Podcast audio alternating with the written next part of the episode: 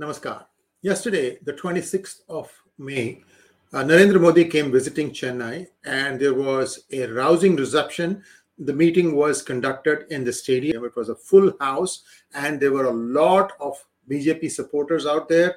Um, for the first time, I'm seeing such a huge turnout of BJP in the city of Chennai. This city of Chennai, which prides itself on Dravida sentiments, whether they are made up or uh, artificial, we don't know, but the people have clearly spoken. Uh, Modi has uh, had a tremendous response this time, and I'm not going to talk about what he said or what he did or what he accomplished in this trip. What I want to talk about is the optics surrounding this visit. For example, Mr. M.K. Stalin accompanied uh, the Prime Minister, and we have to keep in mind that this was a visit by the Prime Minister of India, not the uh, leader of BJP. So, the Tamil Nadu BJP uh, president K. Annamalai has put out a series of tweets that I'm going to walk you through. And he says that the uh, behavior of M.K. Stalin, the chief minister of Tamil Nadu, has been disgraceful, and and he's been uh, he's appalled at the way he has uh, you know uh, conducted himself. And why is he saying this? So first off, he says that Chief Minister Stalin wants to talk about Kachativu. This is an island, abandoned island between India and Sri Lanka. It's actually closer to India, but for reasons that we can't explain, India gave away this island to Sri Lanka, 70s, I think. And at that point of time, Mr. Muthuvel Karunanidhi, the father of M.K. Stalin, was the chief minister. They gave it away, and now they're saying that we should get it back. I mean, they are so, you know, uh, not mindful of the history of this whole place and it's an uninhabited island. So what? Most of the time the fishermen go there to dry their nets. That's about it. And now they want to get it back and do what?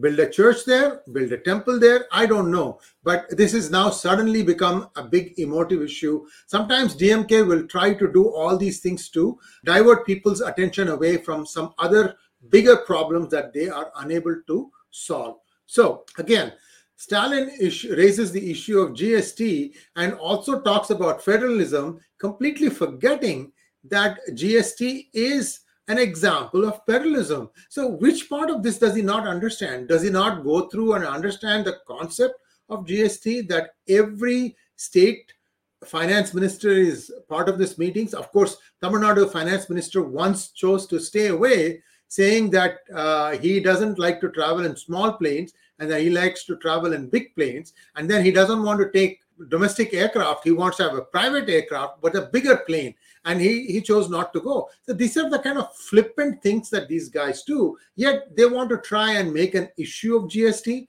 Come on now. Uh, Annamalai has given a 72 hour deadline to lower petrol prices to the DMK chief minister, and nothing has happened yet. But this is actually one part of a showdown. So, what else? The the whole thing about not understanding how GST works must really, really rankle. How can a chief minister of 8 crore or 80 million, I should say, say that, uh, you know, say some remarks like this? And also looks like he brought up the issue of NEET and that the state of uh, Tamil Nadu should be exempted from NEET. This is mischievous, plain mischievous and and people who go through NEET and get qualified they the students pay much lesser fees and they have an agreement they can apply to any school and all over india and and i still can't understand why dmk and admk are so hung up about NEET and and say let's say one crore per student admission. So let, there are say thousand students that might be mm, getting admissions if tamil nadu says that we are going to have our own version of NEET so this is small change in the larger scheme of things because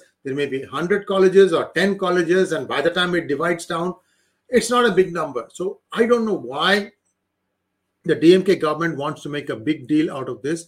Clearly clearly there is something more that is going on there than meets the eye and i for one am I can't I, uh, explain why these people keep raking up NEET. Is it because they gave a poll promise that they will get uh, Tamil Nadu out of NEET and now people are asking them inconvenient questions? Actually, Tamil Nadu is one of the better performers in the NEET entrance exam. So the children who are taking NEET are actually benefiting.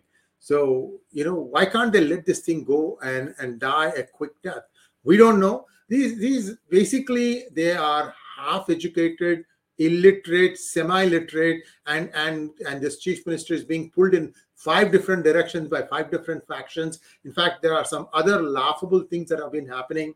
There is rumors that the family, the first family of Tamil Nadu, has got uh, a lot of uh, investment put into one real estate company which has been acquiring or grabbing land at you know a frenetic pace. And and that is a story by itself. When i have more details or when i have a subject matter expert i'll come and have uh, a hangout on that. But this this whole behavior has been you know less than satisfactory. That's all i can say. The prime minister comes visiting. You you accord him the respect that post deserves the respect the man deserves. And and and i'm very very sorry to say that he has used this opportunity to rake up things that absolutely are nonsense as far as the prime ministerial visit is concerned. So thanks for watching. Please like share and subscribe to our channel. And do not forget to click on the bell button for notifications. If you think you found this hangout useful please do click on the super thanks and show us your appreciation. Namaskar.